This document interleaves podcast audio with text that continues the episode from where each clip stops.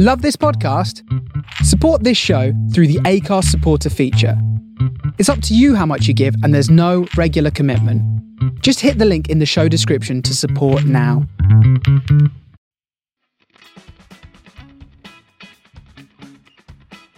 Hello, Pattie Boyd here. Welcome back to the podcast. Today's recipe is for those who love fish. This is a delicious fish pie influenced by Jamie Oliver. I made this fish pie quite a few years ago. I made it for six people, even though we were four. One of the people loved it so much he ate the whole lot, leaving us four, us three, with only a small amount.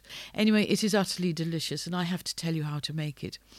And I also have to thank Jamie Oliver so much for this. I love him as a chef, and I've stolen a little bit of his recipe for his fantastic fish pie.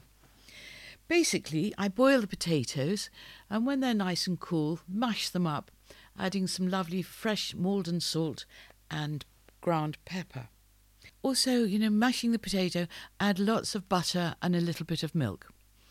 Then, meanwhile, gather up the fish, which is about a pound of haddock, cod, salmon, whatever fish you'd like, and put that gently all over the greenery.